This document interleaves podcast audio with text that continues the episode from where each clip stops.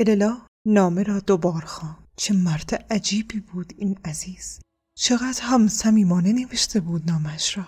نگفته بود این زن یک کاره چرا برای من ایمیل فرستاده؟ با جدیت و صمیمیت جواب داده بود. یعنی چجور آدمی است؟ هیچ از کسانی که میشناخته چون این نامی نمی نوشت راستش اینکه غریبه ای در آن سر دنیا برگشت آ کرده بود تحت تأثیر قرار داده بودش. چشمایش را بست. تیک کاغذ را در ذهن خود مجسم کرد که اسمش رویش نوشته شده بود.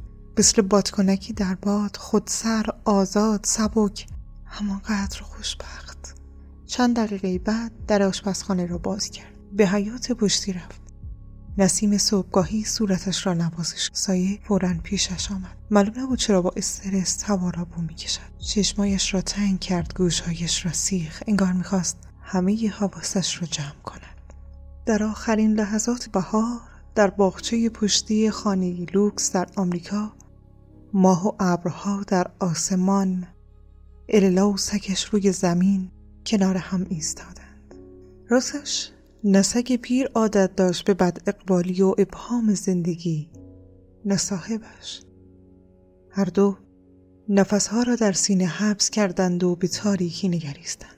در حالتی میان ترس و نگرانی شاگرد بغداد رمضان 639 پس از آنکه قاضی القضات و عوان و انصارش را تا دم در مشایعت کردم به اتاق برگشتم تا ظرفهای کثیف را جمع کنم. یک دفعه دیدم بابا زمان و درویش آواره همانطور خشکشان زده. حتی یک کلمه هم از دهانشان در نمی آمد زیر چشمی هر دویشان را پاییدم یعنی می شود بدون حرف زدن صحبت کرد. از روی کنجکاوی سرم را توی اتاق به کاری گرم کردم. مخته ها را صاف کردم اتاق را جمع جور کردم خورده های نان را یکی یکی از روی قالی جمع کردم اما پس از چند دقیقه دیگر بهانه برای ماندن در اتاق نمانده. به اجبار آنها را همانطور گذاشتم و از اتاق بیرون آمدم. آشچی ظالم تا چشمش به من افتاد شروع کرد چپ و راست دستور دادن.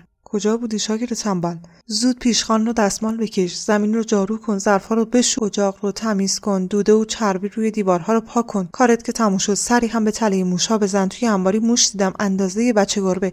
زود برو بگیرش حیوان بیخاصیت رو. وگرنه تو رو به جای پنیر می‌ذارم لاینان حدود شش ماه از آمدنم به این خانقاه گذشته. اما از همان روز اول آشچی دمار از روزگارم درآمد مرتب برایم نطق می کند تمیزی عبادت هست عبادت تمیزی است. آدم بیرحمی است. مثل سگ از من کار می‌کشد. خوب می‌شد اگر میفهمیدم چرا اسم این شکنجه را گذاشتن تربیت معنوی. در کجای شستن بشقاب های چرب و ساییدن کف زمین ممکن است معنویت باشد؟ یک روز از بس دل شده بودم جوابش را دادم و گفتم اگه تمیزی عبادت بود همه زنهای خاندار بغداد خیلی وقت پیش به رتبه مرشدی رسیده بودن.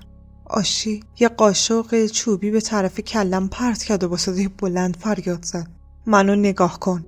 اگه می‌خوای درویش بشی مثل این قاشق چوبی ساکت باشی. زبان درازی جزو صفت مریدها نیست. کم حرف بزن تا زود پخته شوی. از دستش هرس میخوردم اما خیلی هم میترسیدم. حتی یک بار هم حرفش را زمین انداخته بودم. یعنی تا امشب. این بار همین که آشی پشتش را به من کرد از مطبخ زدم به چای. پاورچین پاورچین به اتاقی که مهمان در آن بود نزدیک شدم خیلی دلم می‌خواست این درویش را که یک دفعه سر و کلش پیدا شده بود بشناسم.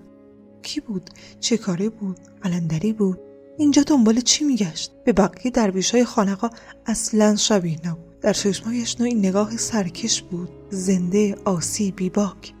حتی موقعی که از فروتنی سرش را خم می‌کرد این نگاه از میان نمی‌رفت. حالتش چنان شورشی و چنان غریزی بود که آدم هم اسیر جادوگش می‌شد. هم از وجودش به واهمه میافتاد. به اتاق که رسیدم دیدم در بسته است. اول از سوراخ در نگاه کردم. اول چیزی ندیدم اما چشمم که تاریکی عادت کرد توانستم صورتی کسانی را که توی اتاق بودن تشخیص دهم.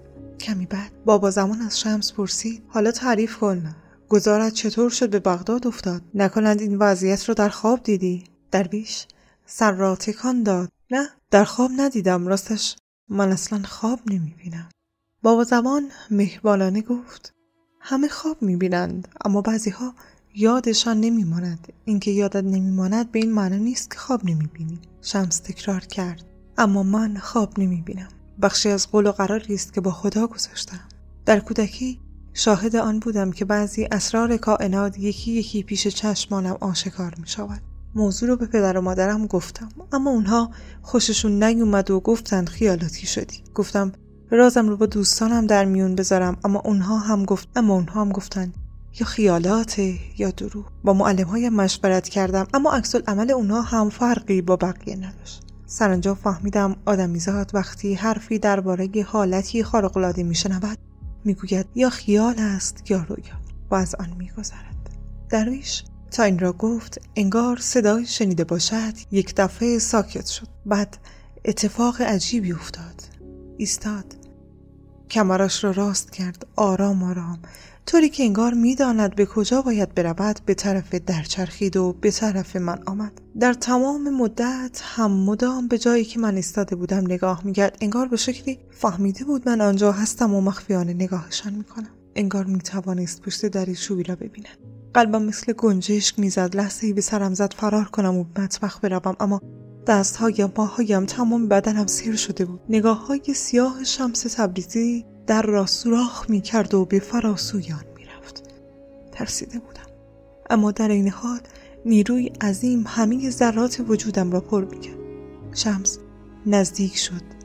دستش را به طرف دستگیری در دراز کرد اما درست همان موقع که می توانست در را باز کند و مچ مرا همانجا بگیرد ایستاد. آنقدر نزدیک شده بود که نگاه کردن سوراخ در همدیگر فایده نداشت. نمی توانستم صورتش را ببینم آنطور منتظر ماندن به نظرم مثل عذاب قبر است نفسم را حبس کردم و همانطور ماندم در همان حال بود که شمس باز دوباره همانطور ناگهانی چرخید و از در دور شد و در همان حال حکایتش را ادامه داد. سرانجام از خدا خواستم که دیگر خواب نبینم. اینطوری دیگر هر وقت با نشانه روبرو می شدم یا برای کشف عالم دیگر می‌رفتم مطمئن بودم که خواب و رویا نمی‌بینم. خدا خواستم را پذیرفت. فرشته رویا را از من گرفت. برای همین است که اصلا خواب نمی‌بینم. شمس الان طرف دیگر اتاق بود. جلوی پنجره که باز بود ایستاده بود. بیرون نم نم باران می آمد غرق در فکر به باران نگاه کرد و گفت خدا فرشته خواب دیدن را از من گرفت اما در عوض این کم بود. اجازه داد خوابهای دیگران را تعبیر کنم. با خود گفتم بابا زمان این چرت و پرت ها را باور نمی کند گمان کردم او را هم مثل من که همیشه سرزنشم می کند سرزنش خواهد کرد. اما مرشد با ادب و نزاکت سرش را خم کرد و گفت به شخصیتی خارق‌العاده میمانی. بگو ببینم چه کاری می‌توانیم برایت انجام دهیم؟ نمی‌دانم. راستش منتظر بودم شما جواب این سال را به من بدهید. بابا زمان پرسید منظورت چیست؟ به نظر گیج شده بود. حدود چهل سال است درویشم همه نوع چرنده و پرنده و درنده را می‌شناسم. اگر مجبور شوم مثل حیوان بیابان میجنگم. اما باعث زحمتی کسی نمی‌شوم. برجهای آسمان و قارچهای جنگل و علفهای صحرا و ماهیهای دریا را می‌توانم نوع به نوع بشمارم. اما انسان را که خدا به صورت خودش آفریده می‌توانم بخوانم. مثل کتابی مبین. شمس. مدتی لب فرو بست منتظر مان تا مرشد. چراغ را روشن کند.